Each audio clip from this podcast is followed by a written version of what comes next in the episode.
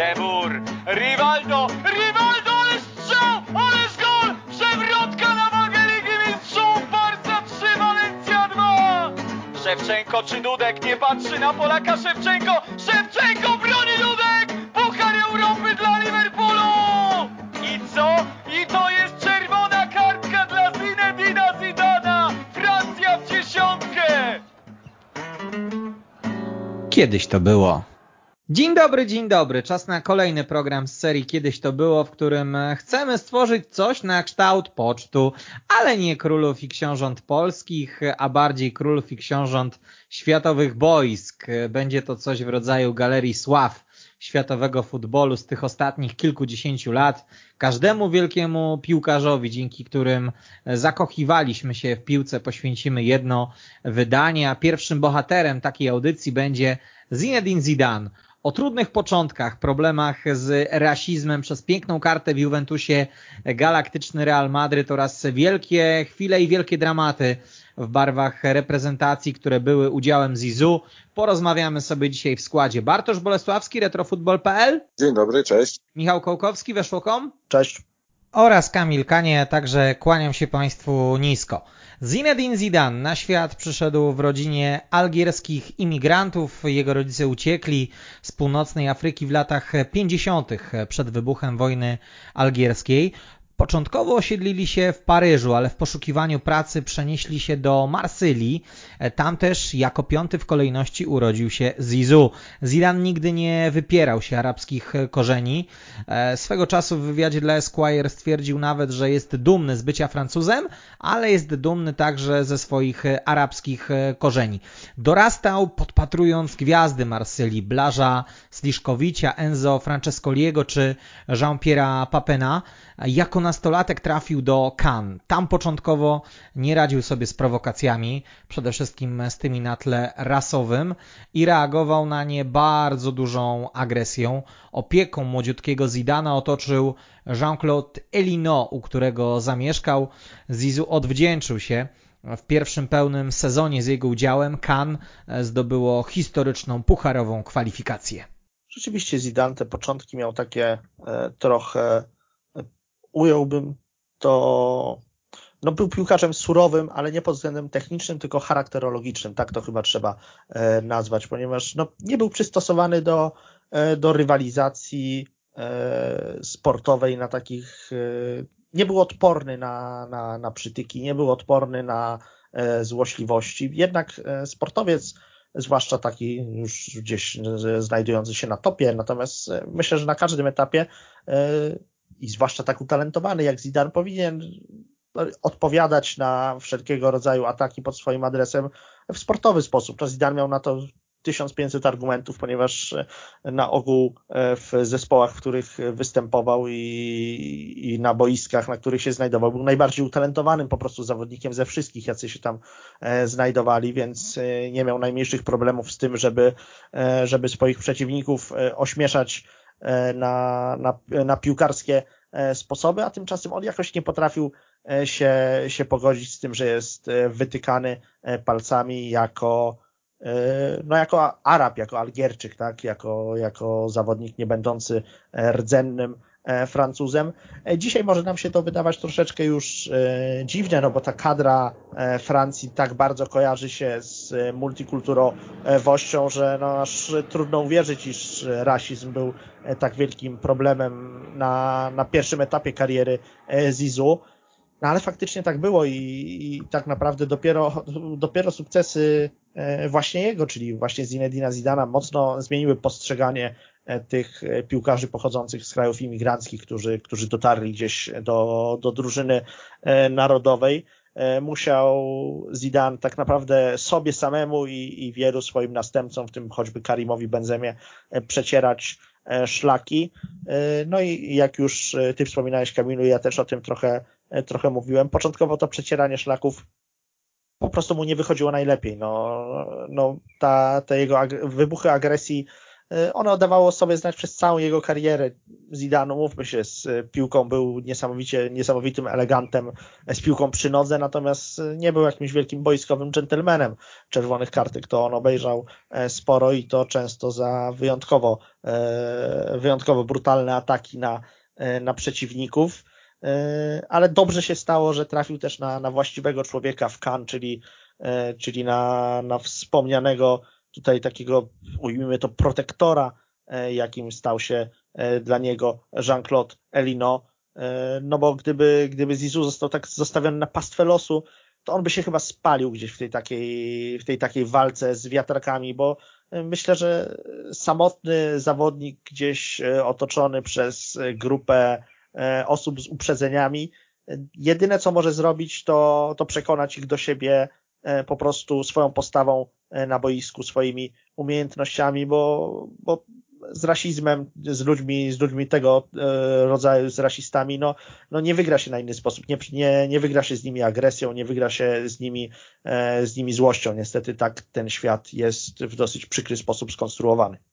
W ogóle to pochodzenie Zidana jest bardzo ciekawe. Być może to jest też przyczyna tego tej jego introwertyczności, tego, że reagował agresywnie no, na różne zaczepki, bo z jednej strony oczywiście we Francji był Algierczykiem, był postrzegany jako imigrant z Algierii, natomiast z samej Algierii on pochodził, czy jego rodzina, bo już się urodził we Francji, jego rodzina pochodziła z takiego ludu czy plemienia Kabylów, którzy, którzy też e, byli jeszcze w czasach, na powiedzmy XIX wieku, trzecią kategorią ludności po, po Arabach i po Turkach i w związku z tym współpracowali z, Franc, z Francuzami z, w czasach kolonialnych żeby jakoś ich e, sytuacja się polepszyła. Natomiast po tej bardzo brutalnej wojnie e, o niepodległość Algierii, to były lata 50. i 60., e, no to jak Algieria uzyskała niepodległość, to z kolei ci kabelowie jako postrzegani jako sługusy Francuzów, czy kolonialistów, tak można to nazwać, też byli niemile widziani, byli dość, dość tam, że tak powiem, dyskryminowani w Algierii, więc i, i we Francji, w Algierii no miał jakieś takie, być może to jakaś głębsza analiza psychologiczna, poczucie odrzucenia i, i stąd ta jego agresja. Natomiast przechodząc już do czysto piłkarskich jego, jego umiejętności i rozwoju. E, no oczywiście dorastając w Marsylii, e, La Canale chyba tak się ta dzielnica nazywała, taka dość biedna dzielnica e, przedmieścia Marsylii, pełne właśnie imigrantów, biedne i niebezpieczne, które też kształtowały w jakimś stopniu charakter Zidana.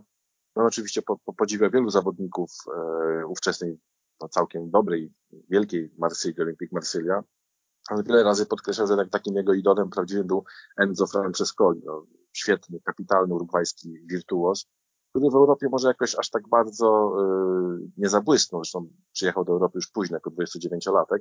Natomiast no, Zidane go obserwował i zawsze podkreślał, że to po prostu był dla jego idol, na nim się wzorował, chciał grać jak Enzo Francescoli. Zresztą swojego syna pierworodnego nazwał Enzo właśnie na cześć yy, tego wspaniałego Urugwajczyka, więc yy, no to był, yy, można powiedzieć, pewien wzór, który, który starał się młodziutki Zidane naśladować. No i też e, on jako dziecko akurat e, no, kochał piłkę nożną, być może dlatego też jego rodzice dość dobrze sobie radzili, jakby nie było tam problemów z jedzeniem czy, czy, czy z podstawowymi potrzebami. Natomiast no wiadomo, że żyjąc w takiej dzielnicy istniało zagrożenie, że można się w jakieś niezbyt dobre towarzystwo e, wplątać. Natomiast Zidane od zawsze istniała dla niego tylko piłka. Już jako małe dziecko po prostu godzinami się uganiał za piłką, szlifował swoje umiejętności. No i to też pewnie sprawiło, że, no, że zrobił po prostu świetną karierę, stał się sławnym człowiekiem dzięki piłce nożnej, nie wpadł w jakieś tarapaty. E, tutaj wymienialiście pana Elino, ja też jeszcze wspomnę takiego trenera młodzieży z Cannes, e, Żena, Jean, Jean Varu, no, francuski kuleje, więc nie wiem, czy dobrze to wymawiam. To był e, trener młodzieży, który wypatrzył na jakimś turnieju młodziutkiego Zidana, no i go jakby ściągnął do Cannes. Oczywiście zaimponowały mu przede wszystkim umiejętności techniczne Zidana, E, trochę był wtedy jeszcze za chudy i za wątły, no ale to jakby jest spokojnie do nadrobienia. Natomiast jak już e, Zidane do tego Kan pojechał, się okazało, że faktycznie, tak jak wspominaliście, są duże problemy z jego, e, no z jego agresją po prostu. Z jednej strony był introwertykiem, nie chciał za bardzo rozmawiać się, integrować z innymi ludźmi, a kiedy ktoś na jakimś, na jakimś tle rasistowskim czy jakimkolwiek innym go zaczepiał, no reagował od razu bardzo agresywnie, więc, więc były z nim problemy. Ten właśnie Jean Paru wspominał, że coś, co teraz jest oczywiste, trener, trening mentalny, czy po prostu praca też nad jakby odpowiednim podejściem zawodnika do, do swoich obowiązków, że chyba to był pierwszy przypadek, kiedy bardziej się skupiał nad właśnie pracą i rozwojem mentalnym zawodnika, a nie technicznym, fizycznym. Jakby no, Zidane był perełką, to było, że jest kapitalny technicznie i że jeżeli tylko będzie miał poukładane w głowie i, i będzie skupiał się na piłce, to z pewnością e, zrobi karierę. E, no i tutaj można gdybać, że wielu innych zawodników, mi przychodzi do głowy Mario Balotelli, gdyby w odpowiednim wieku trafili na jakiegoś takiego właśnie trenera, który poświęcił tyle czasu i uwagi, żeby, no żeby jakoś naprostować po prostu tego zawodnika, że bądź jest na nożnym, a nie na czymś obok, e, to być może inni też by osiągnęli takie rzeczy jak Zidane. E, więc tutaj jakby, no, też do końca nigdy te demony jakby jego agresji nie ustały, no, przez całą karierę tych kartek dużo uzbierał, tak jak Michał wspominał. No, natomiast pozwoliło to na tyle zniwelować jego agresję, że, że jednak to były epizody, a przede wszystkim dawał nam popisy wspaniałej gry. E, no, oczywiście niebawem, jak już trafił do tego kan, niebawem zadebiutował w pierwszej drużynie i, i po prostu już się pokazał całej Francji, że, że rośnie nowy talent. Na dobre talent Zidana rozbłysnął w Bordeaux, trafił tam w 92 roku. Pierwszy sezon w nowym klubie zakończył zdobyciem 10 bramek na poziomie Ligę. Wkrótce potem zaczął regularnie dokładać asysty. Łącznie spędził w Bordeaux 4 lata, po których Juventus wyłożył równowartość 3,5 miliona euro, a w międzyczasie Zizu gościł w Polsce, kiedy Francuzi eliminowali z pucharów GKS Katowice. E, no tak, rzeczywiście były pewne wątpliwości wokół e, Zidana polegające na tym, po pierwsze jego charakterze, po, dru po drugie na tym, że był trochę wolnym zawodnikiem, no, no, nie miał przyspieszenia, nie było to nigdy jego e, atutem, ale szybko się okazało, że e, możliwości techniczne i kontrola nad piłką i, i taka umiejętność nagłego zmiany kierunku, nagłej zmiany kierunku driblingu, która stała się jego w zasadzie znakiem rozpoznawczym, gdzie on w ułamku sekundy gubił przeciwnika po prostu przemieszczając się z piłką przy nodze w zupełnie inną stronę, no że to są takie atuty, które, które u Zizu są do tego stopnia wyśrubowane, że w zasadzie niwelują wszelkie jego niedostatki, jeżeli chodzi o E, czy to, czy to przygotowanie e, fizyczne, czy właśnie motoryczne, szybkościowe, aczkolwiek nie wszyscy, e, co ciekawe, doszli do tego wniosku. No to jest słynna anegdota z roku 95, kiedy mm, Kenny Douglas, wówczas menedżer Blackburn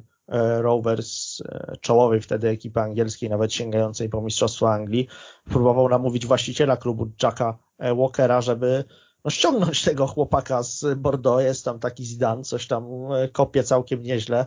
E, parę asyst już w karierze zaliczył, parę bramek e, strzelił. Może by go wziąć do, do Premier League. Wtedy rodził się już w angielskiej ekstraklasie tej, ten trend ściągania zawodników zagranicznych, ale no właśnie, on się dopiero rodził. Na ogół E, większość, e, czy to, czy to jakichś tam działaczy, czy, czy menadżerów, czy e, dyrektorów sportowych miała wątpliwości. I, no i Jack Walker tak trochę stereotyp, stereotypowo właśnie wpisał się w, w, te, w, te, w tę historię i stwierdził do, do Douglasza jakby na tę prośbę, prośbę o transfer Zidana odpowiedział, po co nam Zidane, skoro mamy Tima Sherwooda. Okazało się jednak, historia pokazała, że Tim Sherwood zawodnik klasowy, ale, ale zupełnie nieporównywalny do, e, do Zinedina Zidana. Też to taka ciekawa, e, ciekawa historia z kategorii co by było gdyby, czyli, czyli co by było gdyby Zidane rzeczywiście przeniósł się e, wtedy do, do Premier League.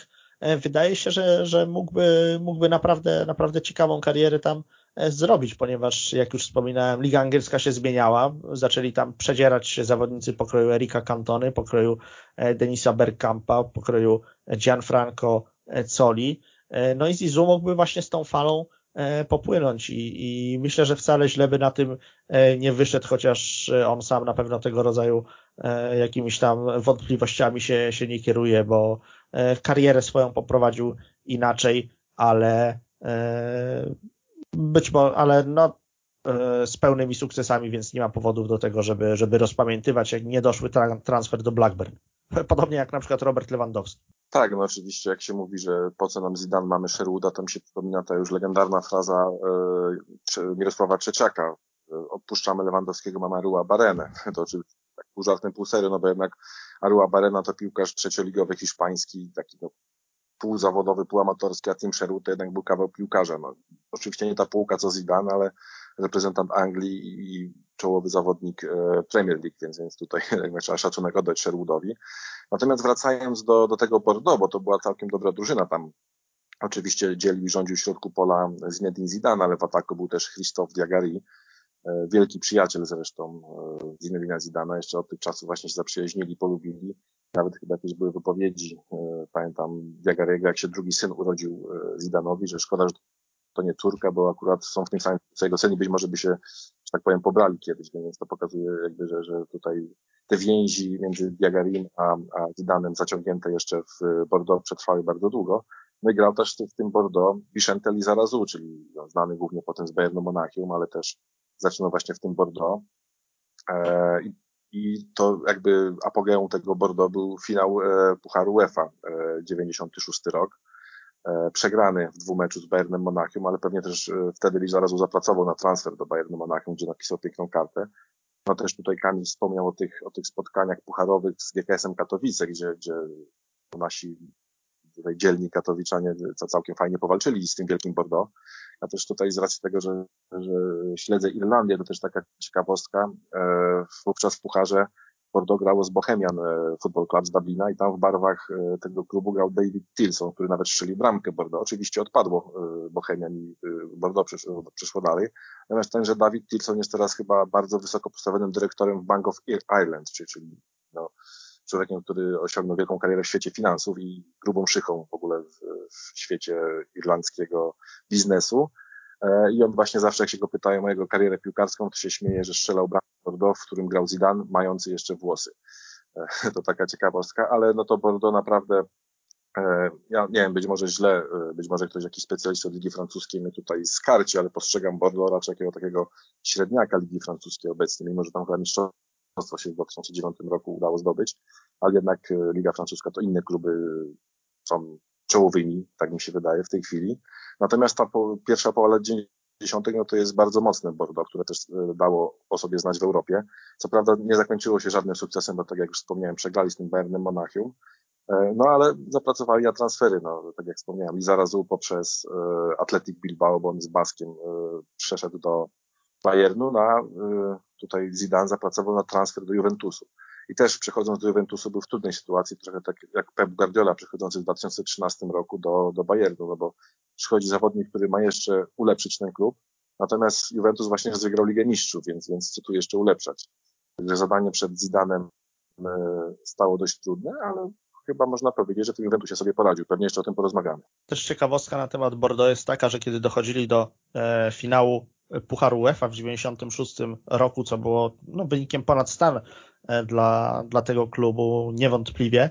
E, wtedy, wtedy zanosiło się na to, że, e, że Bordeaux może zagrać z Barceloną w ogóle w finale tego, tego turnieju. Bardzo na to liczyli Francuzi, że, że z Barsą rozstrzygną całe, całe, całe rozgrywki, no ale ostatecznie polegli e, w konfrontacji z Bayernem. Tak czy owak, e, Bordeaux wtedy z trudem obroniło się w, akurat we francuskiej ekstraklasie przed spadkiem. Zakończyło rozgrywki na 16 pozycji z zaledwie czteroma punktami przewagi nad, nad strefą spadkową, także, także ten margines błędu był, był niewielki. Połączenie E, rywalizacji na kilku frontach ewidentnie się, się nie udało żyrondystom, no natomiast Zidane został tak czy owak mianowany najlepszym piłkarzem e, Ligi Francuskiej, co też no, ma swoją wymowę, że zawodnik z zespołu e, gdzieś tam ocierającego się o najniższe rejony ligowej stawki zostaje w ten sposób wyróżniony. Turyn to piękna karta Zidana, już pierwszy sezon zakończył się mistrzostwem dla Juventusu i tytułem najlepszego zagranicznego zawodnika w niezwykle silnej wówczas Serie A dla samego Francuza. Drużyna zdobyła też Super Puchar Europy i Puchar Interkontynentalny, ale przegrała w finale Ligi Mistrzów. Kolejny sezon przyniósł kolejne Scudetto, ale i kolejną porażkę w finale Champions League. W 2001 roku Zizou ponownie otrzymał ten tytuł najlepszego zagranicznego piłkarza Serie A, natomiast wyrastał już wówczas ponad klub ze stolicy Piemontu, który notował co tu dużo kryć, dużo chudsze lata. E, rzeczywiście ten sezon 96-97 e, zwłaszcza był z perspektywy Zidana no z jednej strony bardzo udany, e, ponieważ Zizou e, wprowadził się do, do, do drużyny starej damy w fenomenalnym stylu. Po prostu momentalnie przejął e, ten zespół, tak jakby tam grał od, od lat i jakby od lat był liderem środka pola turyńskiej ekipy, co nie było takie oczywiste, ponieważ Zidane to też jest piłkarz, na, na którego partnerzy muszą trochę na boisku, musieli trochę na boisku popracować. Nie oszukujmy się, nie był to, to specjalista od charówki w defensywie, ani nie był to zawodnik koncentrujący się na, na bieganiu za piłką.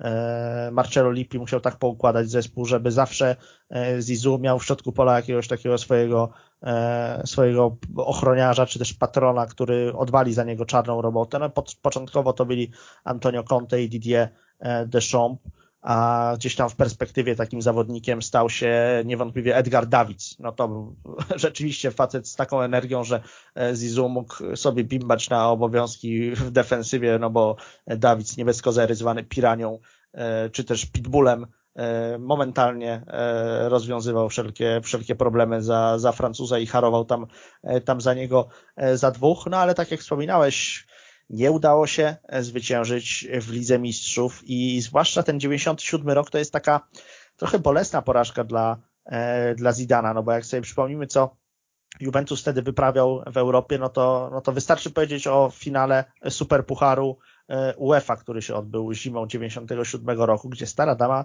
ze zdobywcami Pucharu UEFA, czyli z Paris Saint-Germain wygrała w dwumeczu 9-2, co jest jakimś szaleństwem. Już w Paryżu Juventus wygrał 6 do 1, u siebie jeszcze E, podkręcił tempo.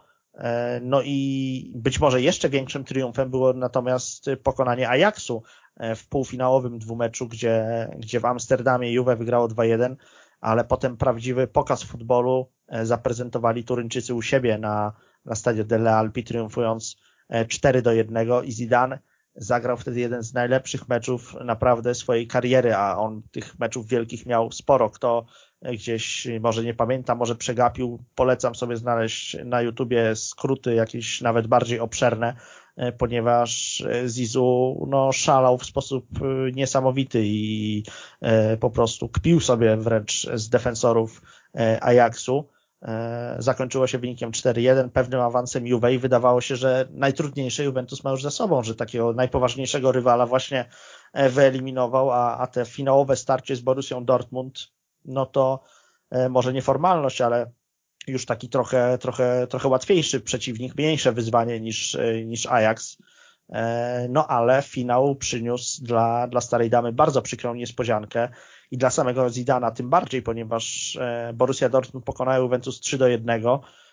No ale już pal licho ten wynik. Chodzi o to, że sam Zizu trochę został nakryty czapką w tym, w tym spotkaniu i to na dodatek przez Paula Lamberta, takiego szkockiego rzemie, rzemieślnika, wyrobnika, piłkarza e, nieporównywalnie mniejszych umiejętnościach niż, e, niż Zidane, no ale to Lambert e, błyszczał w tym meczu, zresztą do spółki z Paulo Souzą tworzył wtedy środek pomocy, środek pomocy Borusi. Souza został sprzedany z Juventusu po to, żeby zrobić miejsce dla, dla Zidana. E, no i taką małą zemstę na, na starej damie e, wykonał.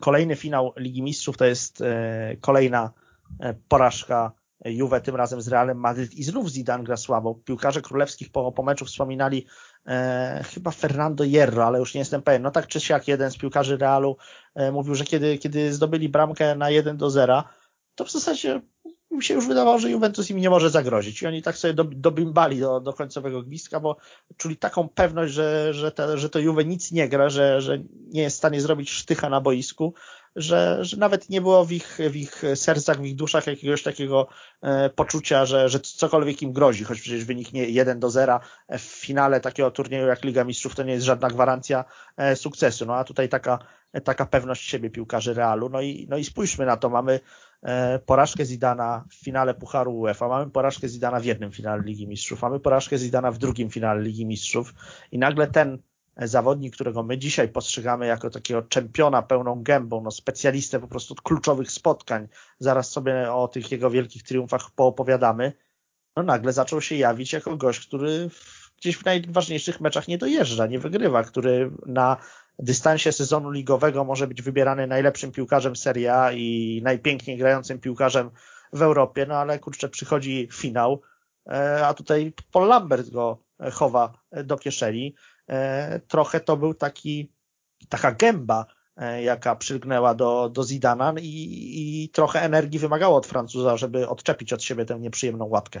No tak, do tej takiej tutaj dość rozległej analizy występów Zidana w Juventusie dodam, że czy postrzega się, że to był bardzo dobry okres dla Zidana, troszkę chyba przez pryzmat jego sukcesów z reprezentacją. Natomiast wydaje mi się, że tak jak już trochę wspominałem, Zidane trafił w złym momencie do Juventusu. Znaczy, to była drużyna, która w 1996 roku, zdobywając Ligę Mistrzów, strącając z piedestału ten wielki Ajax, e, osiągnęła apogeum i trochę potem już e, zjeżdżała, w sensie takim, że oczywiście doszła jeszcze dwa razy do finału Ligi Mistrzów, e, natomiast no, popadała w coraz większy maraz. No, no, chwilę potem, e, w tym, e, na początku XXI wieku Milan, no to stał się taką drużyną tutaj, e, która, która przejęła na chwilę palmę pierwszeństwa, chociaż to Liga Polska była tak mocna, że tutaj każdy mógł wygrać, ale, ale Milan na początku XXI wieku by był lepszy od Juventusu, to udowodnił nawet w finale Ligi Mistrzów 2003. Natomiast wracając do Zidana e, w Juventusie, no on jakby trochę, mam wrażenie, że z roku na rok e, trochę jakby tracił radość z gry w tym Juventusie. To znaczy, e, bardzo taką ciekawą analizę jego, jego całej przygody z Juventusem przeprowadził Michael Cox w książce Gegen, Gegenpressing i Tiki Taka. On tam właśnie analizował różne jakby trendy taktyczne czy zmiany różnych filozofii piłkarskich na przełomie, na przestrzeni ostatnich 30 lat.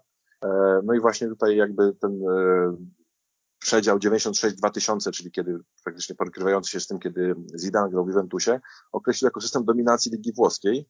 E, i tak on stawiał taką tezę, że w sumie coś, co jakby z takim naszym jakby wspomnieniem się, się nie pokrywa, że, że tak naprawdę Zidane nie był aż tak istotnym zawodnikiem dla Juventusu, że on oczywiście potrafił zagrać kapitalny mecz, tak jak z Ajaxem, o którym wspomniał Michał, że od czasu do czasu naprawdę czarował, robił super triki, dawał asysty, strzelał bramki, ale też on tam wyliczył, że na wiele po prostu e, czasami potrafi na kilka tygodni kompletnie znikać. To, to pokazywał zwłaszcza na przykładzie e, Serie A, że, bywały powiedzmy okresy dwóch miesięcy, kiedy Zidane regularnie grał, a nie zaliczył ani gola, ani asysty. No potem powiedzmy zagrał dwa mecze, w których strzelił dwie bramki i miał trzy asysty i te liczby już szły w górę. Natomiast jak tak, wiadomo, że statystyka to jest jedno z największych kłamstw, ale patrząc na liczby e, Zidana w Juventusie też są jakieś imponujące. E, na przestrzeni pięciu lat 151 meczów w Serie A i 24 gole. Znaczy okej, okay, oczywiście to był pomysł rozgrywający. E, natomiast, natomiast wydaje się, że, że biorąc pod uwagę skalę jego talentu, mogło być trochę lepiej w tym Juventusie. E, oczywiście każdy by chciał taką przygodę w Juventusie napisać jak Zidane. E, natomiast tak to postrzegam, że już e, po tych pierwszych dwóch dobrych latach, mimo że przegrane finał Ligi Mistrzów, trochę popadał w taki maraz i dzięki sukcesom reprezentacji no, udało mu się zmienić klub na Real Madryt i Realu dopiero ten upragniony tytuł europejski zdobył, klubowy. Natomiast mam trochę wrażenie, podsumowując to, że, że te sukcesy z reprezentacją się E, polepszyły obraz e, Zidana w Juventusie, który postrzegamy, że był tam królem środka pola i grał super przez pięć lat, natomiast e, były długie momenty, kiedy ten Zidane troszkę zawodził. Nawet chyba mam wrażenie, że jak go sprzedawali w 2001 roku, to, to aż wielkiego żalu nie było. Znaczy cieszyli się przede wszystkim z rekordowej sumy transferów w Turynie, a ale nie było tak, że jakoś strasznie chcieli go zatrzymać. Wydawało się, że on te pięć lat pograł i uznali, że, że czas na odświeżenie składu. Więc oczywiście tę przygodę w Juventusie trzeba uznać za udaną. Natomiast jak na Zidana pewnie mogło być troszkę lepiej.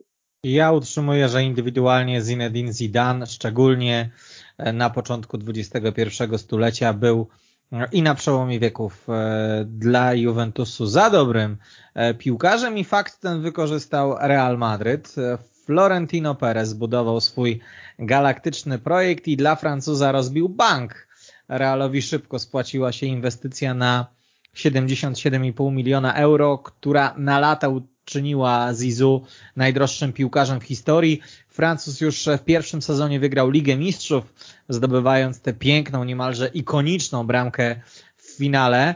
Zdobył też Mistrzostwo Hiszpanii w 2003 roku e, i choć w kolejnych sezonach brakowało mu tych sukcesów z drużyną, to sam trzymał wysoki poziom, notując odpowiednio 12, 7 i 11 asyst w kolejnych sezonach La Liga.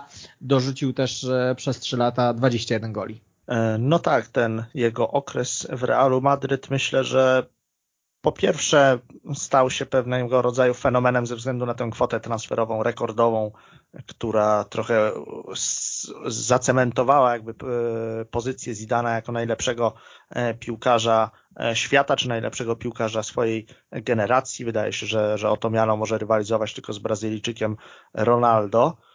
No i już w pierwszym sezonie Zizu sięgnął z królewskimi po Ligę Mistrzów, czyli po to brakujące trofeum w swoim dorobku. Już miał za sobą te, e, te jakby trochę niepokojące symptomy e, porażek w ważnych meczach, bo e, po prostu zatarł to, to wrażenie pozostawione w przegranych finałach z Juventusem jako zawodnik reprezentacji Francji, z którą święcił triumfy.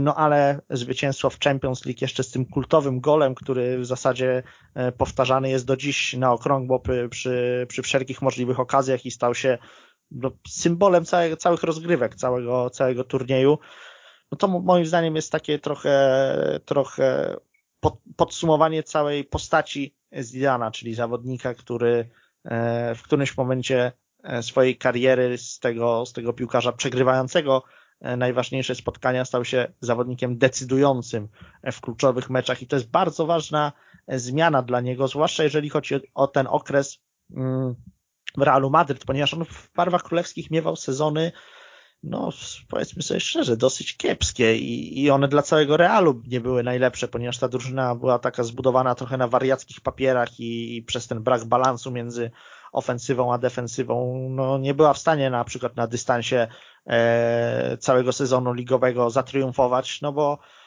no bo brakowało ludzi do, do wykonywania odpowiednich zadań na boisku. To nie była już tak idealnie zbalansowana drużyna pod Zidana jak Juventus, gdzie on miał zawsze u swojego boku jakiegoś Dawidsa, e, tylko tutaj Florentino Perez stawiał na frontalną ofensywę, co nie do końca się, e, się sprawdzało, ale jak przychodziło co do czego, to Zidane e, zawsze się pojawiał, zawsze, zawsze strzelał.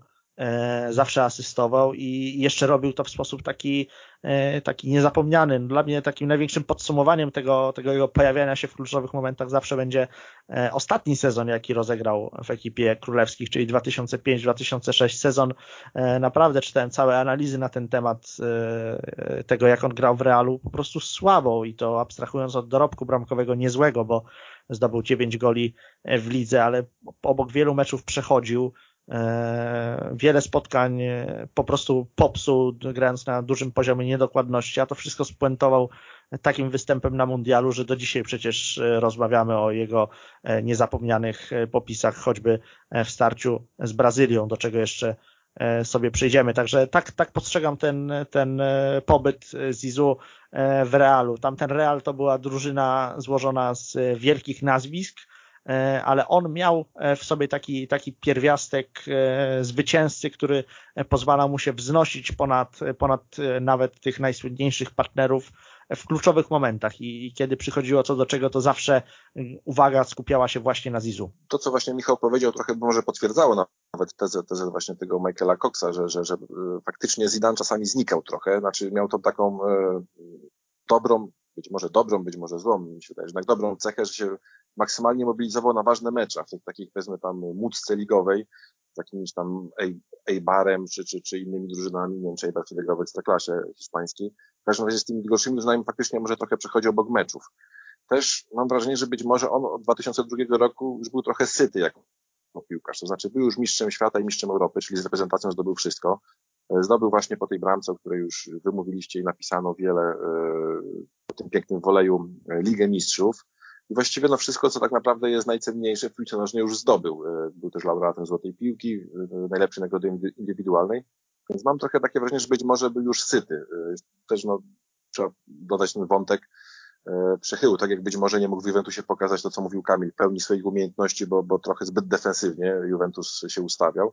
Tak samo tutaj był przechył w drugą stronę w Realu, że po prostu no, była to słynna polityka Florentino Pereza, tych Galacticos i Galacticos to byli ofensywni piłkarze, uosobieniem tego było e, sprzedanie e, czy brak chęci dania odpowiedniej pensji Klodowi Makalele.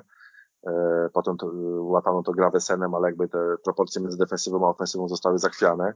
Być może dlatego też ten Ajax z tymi Galacticos tak naprawdę niczego znacznego nie wygrał już po 2002 roku. E, no, ale to, to jest jedna sprawa, że być może brak, e, proporcje były zakwerne, a dwa, że Zidane chyba faktycznie trochę tak, no, miał dobrą pensję, e, był już status, miał status wielkiej gwiazdy, grał we wspaniałym klubie, ale trochę tak już postrzegałem, że być może już troszkę mu się nie chciało aż tak bardzo. Pamiętam, że on miał kontrakt do 2007 roku, ale jakoś chyba na pół roku przed Mistrzostwami Świata w 2006 roku on już ogłosił, że tego, że tego kontraktu nie wypełni, że po 2006 roku po Mistrzostwach kończy z graniem w piłkę i wtedy chyba zatrudnił jakiegoś trenera od przygotowania fizycznego. Wtedy finał Ligi Mistrzów w 2006 roku miał być na Stade de France, więc też symboliczne miejsce dla Zidana. I jakby on postanowił się jeszcze zmobilizować maksymalnie na te ostatnie kilka miesięcy, wszystko poświęcił temu, żeby dojść do finału Ligi Mistrzów z Realem, który będzie na Stade de France i uzyskać dobry wynik z reprezentacją w Mistrzostwach Świata. Znaczy to, że on jeszcze jakby te kilka miesięcy poświęcił e, na to, żeby, że, żeby dać siebie wszystko, świadczy o tym, że mu się być może już trochę nie chciało.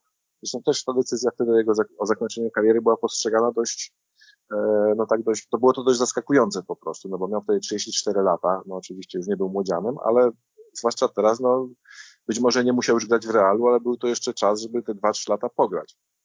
Można jakieś dwa lata po skończeniu kariery jeszcze proponowano jakąś tam grę w Katarze czy w Emiratach Arabskich, gdzie na pewno by sobie poradził nawet po dwóch latach przerwy.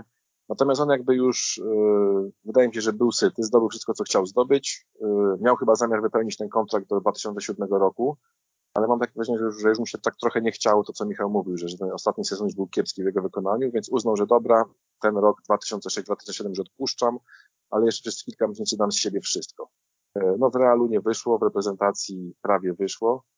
E, natomiast, no tak mi się wydaje, podsumowując tą jego przygodę, czy jego okres gry w Realu Madryt, e, że pomijając już to zachwianie proporcji, czy złą politykę kadrową, on po 2002 roku już tak e, bardziej się cieszył grą, na niektóre mecze, w niektórych meczach pokazywał swój kunszt, naprawdę wielki, natomiast już nie miał takiej determinacji, żeby gryźć trawę i za wszelką cenę zdobywać kolejne trofea. Tak, takie mam wrażenie. I tu stawiamy przecinek, bo będziemy teraz skupiać się bardziej na reprezentacyjnej karcie z kariery Zinedina Zidana, natomiast musimy troszeczkę przyspieszyć.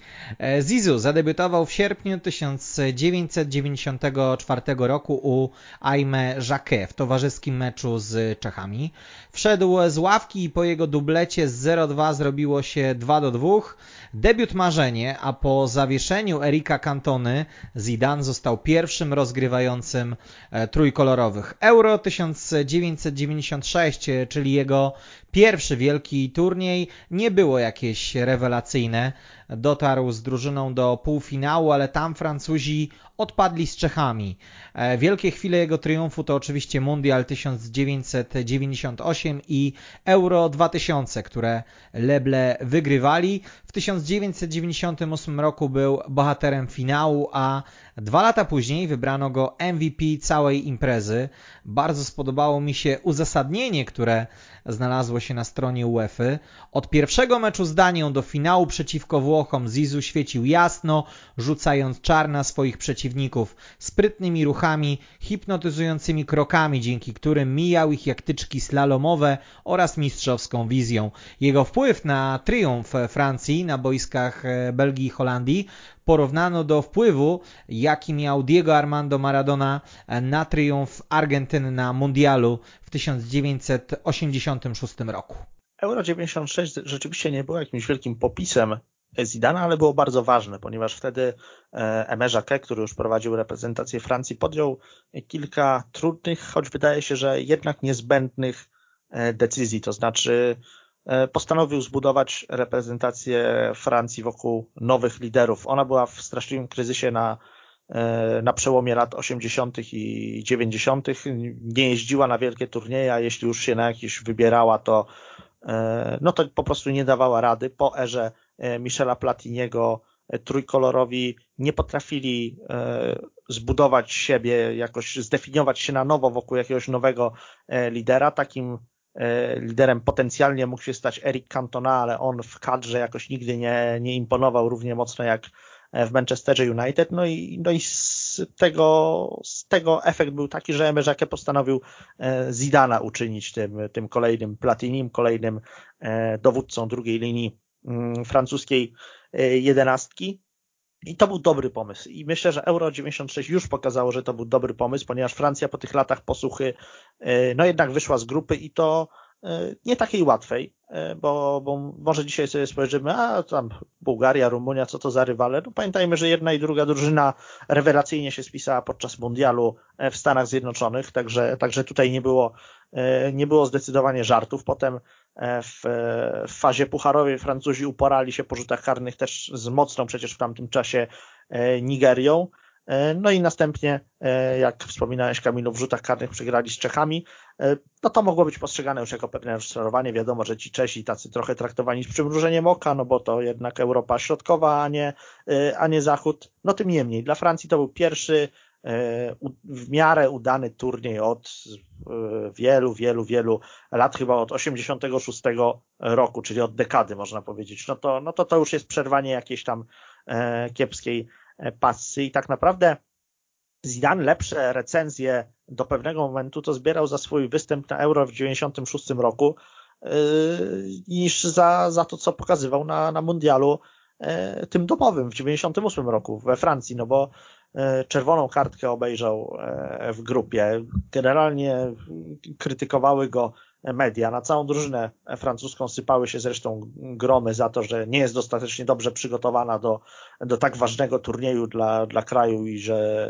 że ten styl e, nie wygląda tak, jak powinien. I de facto dużo większą rolę w drugiej linii trójkolorowych przez lwią część e, mistrzostw to pełnił Juri Dziorkaew który to on był tym liderem, zwłaszcza pod nieobecność Zidana pauzującego gdzieś e, odbębniającego e, karę za czerwoną kartkę, no to, no to ktoś musiał na siebie wziąć tę odpowiedzialność.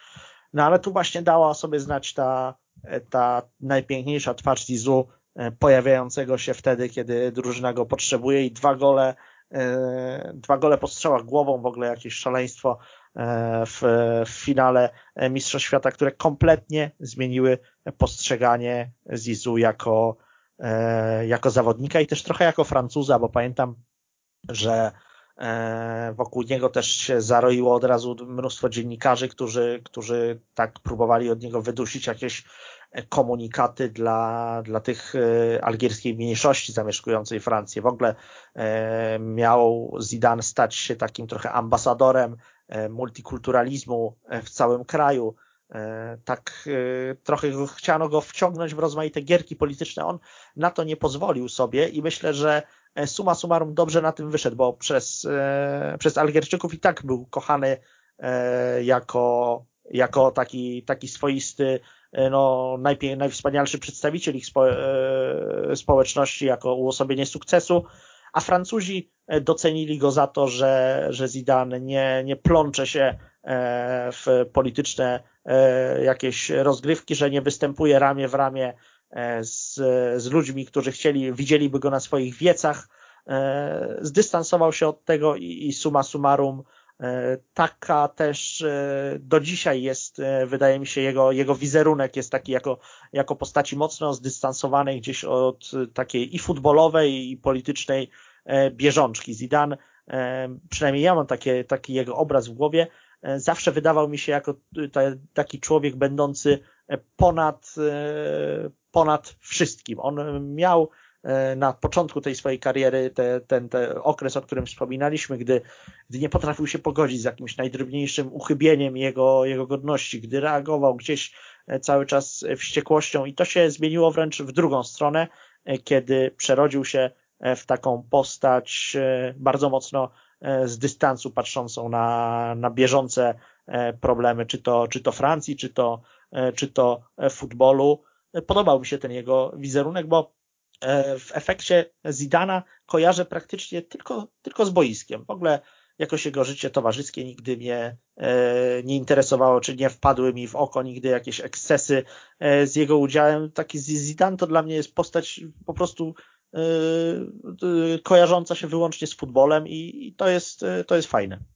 Poruszył trochę wątek tej rewolucji w ogóle w kadrze francuskiej, której no, beneficjentem był właśnie Zinedine Zidane.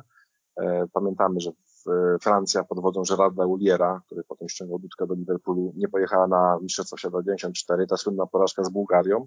No i potem drużynę przejął właśnie Aimé Jacquet. I, I chociaż na początku grali jeszcze Eric Cantona, David Ginola, czy Paul Le Guen, czy Jean-Pierre Papin, no to jednak to była ta świetne nazwiska, kapitalni piłkarze, ale jednak symbol tej Francji, która nic nie wygrała. E, ich powoli e, Emerzeka odstawiał, no i właśnie w roli takiego tutaj króla środka pola szykował Zinedina Zidana. E, jemu było bardzo, Zidanowi było bardzo trudno na początku wejść w tę rolę, no bo Eric Cantona no to był wielki piłkarz, jeszcze taki człowiek, który też jest charyzmatyczny na boisku i poza boiskiem, inspirujący dla wielu pewnie i, i jakby no, jeszcze nie był wtedy jakimś wiekowym bardzo piłkarzem, więc wydawało się, że to Cantona powinien tutaj w środku pola rządzić i prowadzić Francję. Jeśli chodzi o Mistrzostwa Świata 98, no to oczywiście Zidane e, kapitalnie wystąpił w finale, strzelił dwie bramki, które zadecydowały o tym, że Francja została mistrzem świata e, i też został uhonorowany na koniec tego roku złotą piłką. E, natomiast jeśli tak się przyjrzeć naprawdę wnikliwie występom Zidane na Mistrzostwach Świata we Francji, to one do tego finału nie były jakieś rewelacyjne. No, grupę Francja miała bardzo słabą. E, no, zupełnie bezsensowna kartka w meczu przeciwko Arabii Saudyjskiej, która wykluczyła go na dwa mecze.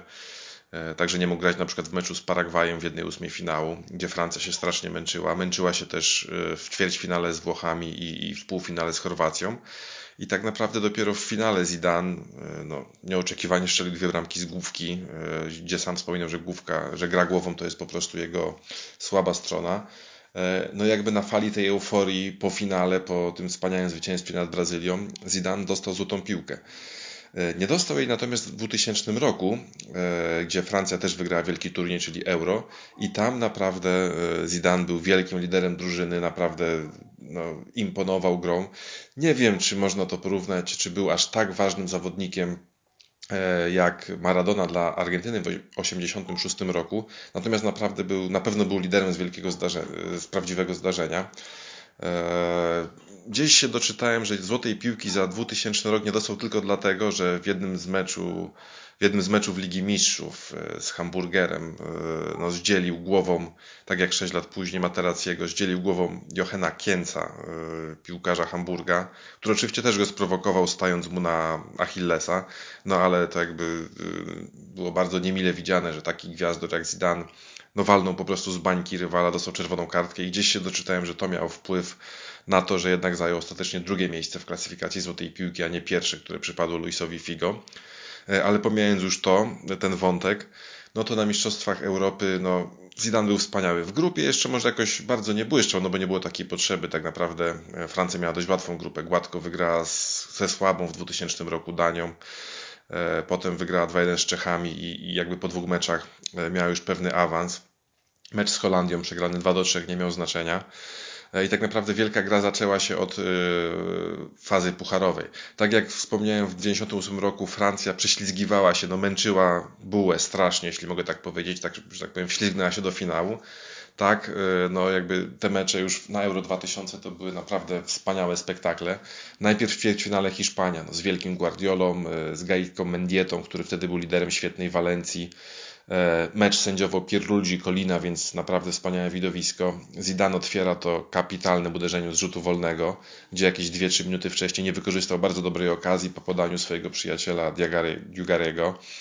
E, otwiera wynik na 1 do 0, potem Mendieta wyrównuje z rzutu karnego, ale Francja strzela na 2 do 1 i w ostatniej minucie, kiedy wydaje się, że w sumie wszystko jest już e, rozstrzygnięte, zupełnie bezsensowny faul Barteza w polu karnym, w zupełnie niegroźnej sytuacji łapie za nogi Abelardo i karny dla Hiszpanii. Wszyscy spodziewają się gola i dogrywki, ale nie ma już na boisku Mendiety, który normalnie wykonywał karny dla Hiszpanii. Raul nie wytrzymuje presji i po prostu wali piłkę nad poprzeczką. E, następnie mamy półfinał, no ten dramatyczny półfinał z Portugalią, gdzie ja wtedy byłem sercem za Portugalią. E, i po prostu klołem ile wlezie na sędziego, który w 117 minucie podyktował rzut karny dla Portugalii. No obiektywnie po latach trzeba przyznać, że karny był ewidentny. No po prostu Abel Xavier, ten, ten ciekawy zawodnik z ofarbowaną na blond e, czupryną i brodą w dodatku, po prostu zatrzymał piłkę ręką, ale też no jakie jaja musiał mieć e, Zidane, który w 117 minucie podchodzi do karnego, są mega protesty Portugalczyków, tam chyba dwóch z nich na kilka miesięcy wykluczono, wykluczono po tym, jak protestowali zbyt ostro. E, no i on w takiej jakby sytuacji bardzo nerwowej, bardzo stresującej, no po prostu strzela pewnie w okienko i, i zapewnia Francji finał.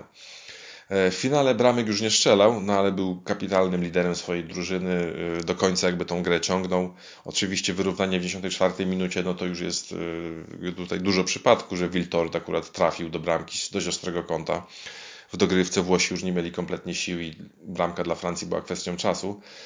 Więc oczywiście zawsze ten element szczęścia, czyli nieszczelony karny Raula w ćwierćfinale, czy, czy, czy ten rozpaczliwy strzał Wiltorda, który znalazł drogę do bramki, Zawsze to szczęście musi być, ale nie ma tutaj co do tego wątpliwości, że Euro 2000 to był turniej Zidana i tutaj naprawdę E, często są kontrowersje e, w stosunku do złotej piłki e, i no ja bym po prostu, jakbym miał to podsumować, złota piłka Zidanowi na pewno należała się w 2000 roku, nie wiem akurat czy w 1998, ale podsumowując to Euro 2000, no to nie wiem, czy to był aż tak turniej jednego zawodnika jak Mistrzostwa Świata 86 i Argentyna z Diego Maradoną. Chyba nie, chyba jednak E, we Francji no, był Thierry Henry, Yuri Jorkaev, też bardzo dobry turniej zagrał przecież.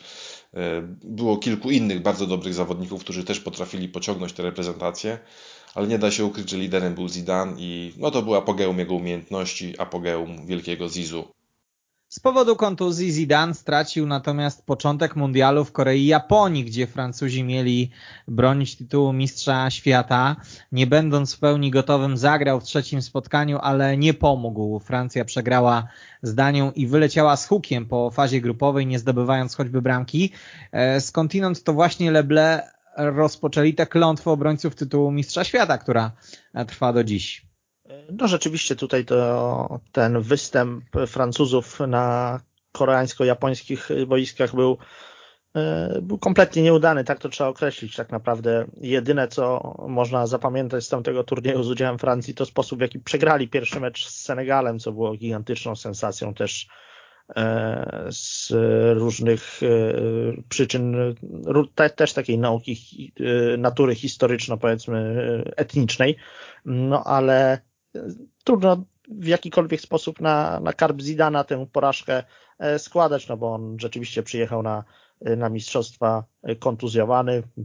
Zanosiło się nawet, że może być wielkim nieobecnym całego turnieju przez, e, przez moment ostatecznie tam podjął taką rozpaczliwą akcję ratunkową trójkolorowych, ale no ale to już było po, e, po herbacie Francja. Mimo naprawdę gwiazdorskiej ekipy, to, to trzeba powiedzieć, że oni tam słabego składu nie przywieźli no, spisali się bardzo, bardzo e, mocno poniżej e, oczekiwań i wpędziło ich to w pewien, może nie kryzys, e, bo kolejny turniej nie był jakiś kompletnie nieudany, ale też, też jakiś taki mały dołek, z którego, z którego wygrzebali się dopiero pod wodzą Raymonda Domeneka.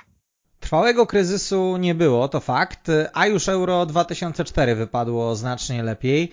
Skończyło się jednak tylko na ćwierćfinale. Sam Zizou zaliczył dublet w prestiżowym spotkaniu z Anglią, a jego bramki pomogły odwrócić losy meczu. Natomiast e, tym razem dla mistrzów Europy za silna okazała się Grecja, e, skądinąd przyszły czempion starego kontynentu.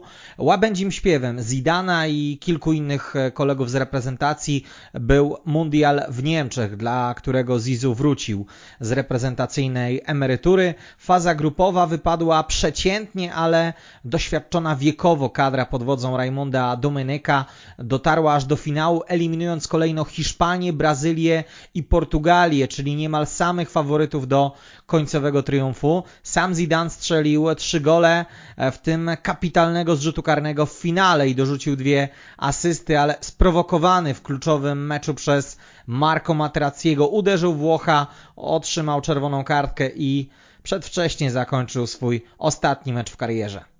E, rzeczywiście Euro 2004 to był taki e, turniej, wydawało się, że może już kończący pewną epokę e, w reprezentacji Francji, a jednak Raymond Domenech zdołał do takiego ostatniego tańca porwać paru starzejących się już gwiazdorów trójkolorowych, paru bohaterów tego dwukrotnego triumfu w 98 i 2000 roku. No i przede wszystkim właśnie porwał ze sobą Zidana, który planował już, w zasadzie to już zakończył reprezentacyjną karierę, potem wrócił. E, no nie, są, nie jest to jakiś odosobniony przypadek. Wielu doświadczonych zawodników przechodziło taką e, drogę, e, ale, ale w przypadku Zizu było to o tyle interesujące, że on, no znów wracamy tutaj do tego, jaka była jego specyfika na tych wielkich turniejach, kiedy trochę jak taki stary diesel, no wolno się rozpędza, ale jak już tam dał dobrze w gaz, e, no to, no to trudno było go, go wyhamować. Faza grupowa mundialu w Niemczech przeciętna. Przeciętna w wykonaniu Francji, przeciętna w wykonaniu Zidana. Nie zanosiło się na to, że ta drużyna e, pójdzie po, po finał, po medal, po, już tym bardziej po, po złoto. Mm, wydaje mi się nawet, jak tak się nad tym zastanawiam, że to Hiszpania była faworytem e, konfrontacji z Francuzami e, w fazie pucharowej. nie była to jeszcze ta Hiszpania e, triumfalna, ale już wtedy miała parę takich mocnych elementów i w fazie grupowej na pewno zrobiła dużo lepsze wrażenie niż e, Francuzina, ale to był popis Zidana numer, numer jeden, a popisem Zidana numer dwa i myślę, że jednym z najlepszych indywidualnych występów ofensywnego pomocnika w ogóle w historii Mistrzostw Świata to było starcie z Brazylią. No jeżeli możemy porównywać piłkarza do dyrygenta, E, no to, no to właśnie w tym meczu Zizu dyrygował całą grą reprezentacji Francji. To jest piękny występ z tego względu, że pokazuje, iż piłkarz, żeby, żeby zapaść w pamięć tak naprawdę taki, taką swoją gracją, swoją klasą, e, nie musi wcale strzelić hat-tricka, e, nie musi zdobyć spektakularnego gola po widłach z 40 metrów,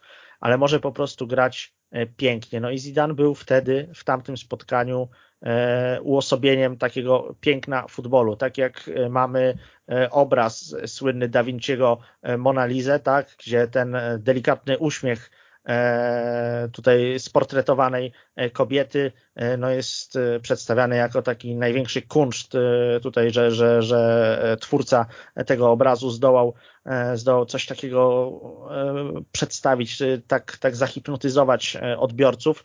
E, no w ten sam sposób hipnotyzował Zidane. To nie były takie jakieś ewidentne cuda, jakie on wykonywał, ale to była gracja i to była klasa w każdym najdrobniejszym ruchu, w każdym podaniu, w każdym e, zwodzie, e, w każdym przyjęciu piłki. No przecież przyjęcie piłki, te, te, to sposób, w jaki opanowywał Zidane, dalekie podania na przykład, to, to było zawsze coś, nad czym można się było tylko rozpływać.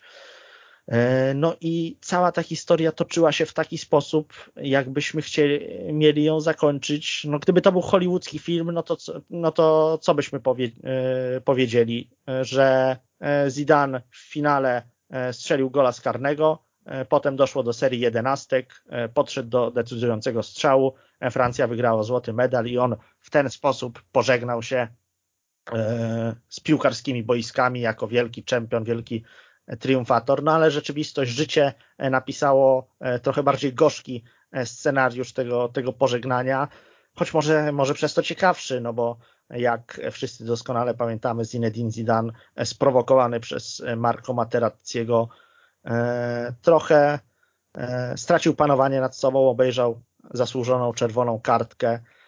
No i do dzisiaj można się zastanawiać, czy, czy zachował się honorowo, czy zachował się może gówniarsko, czy zachował się w jakiś sposób nielojalnie wobec partnerów, których opuścił w momencie, gdy oni go tak bardzo potrzebowali jako e, swojego lidera. Sam nie wiem, jak to oceniać. Mam taki zgryz, no bo trudno mi jakby jednoznacznie e, skrytykować Zidana, nawet jeżeli w głębi duszy mam świadomość, że on na krytykę zasługuje. No tak doświadczony zawodnik, żeby e, tak się dać wyprowadzić z równowagi jakimś prostym trasztokiem oponenta e, z Włoch, Marco Materazziego, no, no trochę to niepoważne jest, ale z drugiej strony jednak e, jest w tym wszystkim jakiś taki pierwiastek, nawet powiedziałbym romantyczny, e, kiedy, kiedy znamy te wszystkie pogłoski o tym, że Materazzi obraził e, jego rodzinę. Zdaje się, że tam ostateczna wersja jest taka, że to poszło o siostrę. No tak czy owak, no na pewno piękniejszą historią dla samego Zizu byłoby to, to ten scenariusz fikcyjny, jaki nakreśliłem wcześniej, że on E, skończyłby karierę jako dwukrotny mistrz świata, ale z drugiej strony mamy ten słynny obrazek, kiedy e, już prawie całkowicie wyłysiały ofensywny pomocnik, zdający sobie sprawę, że to e, jego pożegnanie z futbolem, zdający sobie sprawę, że to jego ostatnie chwile mija, ten stojący puchar świata, nawet nie spoglądając w jego kierunku i schodzi do szatni, by tam w samotności czekać na, na wieści z boiska i ostatecznie te wieści są dla niego tragiczne. Wieści są takie, że Dawid Trezeguet e, marnuje rzut karny, a reprezentacja Francji e, przegrywa, nie sięga po e, kolejne Mistrzostwo Świata. No, nie jest to historia cukierkowa, ale myślę, że też dzięki temu jest tak niesamowita i dzięki temu Zidane jest postacią do dzisiaj myślę, że owianą pewnego rodzaju tajemnicą, bo e, zawodnik zwyczajny, zawodnik taki e, skrojony trochę od linijki, zachowałby się inaczej, ominąłby Materackiego, nie zrobiłby nic, a w serii rzutów karnych e, zrobiłby swoje i, i być może poprowadził swoich partnerów, swoich kolegów do triumfu, a Zidane zachował się tak, jak się zachował, bo tak jak wcześniej wspominałem, to był e, piłkarz e, z krwi i kości i naprawdę poświęcony głęboko tej swojej futbolowej pasji i, i może to, to podejście takiego, takiego wielkiego pasjonata trochę go w kulminacyjnym momencie zdradziło. Własne emocje go zdradziły. Mm, tak czy owak karierę E, karierę, tę opowieść e, swojej kariery napisał e, przepiękną. No puenty takiej, jakie, jaką on sobie wymyślił, no to chyba nigdy byśmy nie wpadli na to, że tak wielki piłkarz może w taki sposób pożegnać się z boiskami i to jest coś, o czym będzie się niewątpliwie rozmawiało tak długo, jak będzie istniał futbol. No i myślę, że trudno, trudno jeszcze coś więcej dodać na temat E, na temat osiągnięć e, Zizu e, w tym względzie. Też dobrze się stało, że on został przy futbolu, że został przy futbolu jako, jako szkoleniowiec.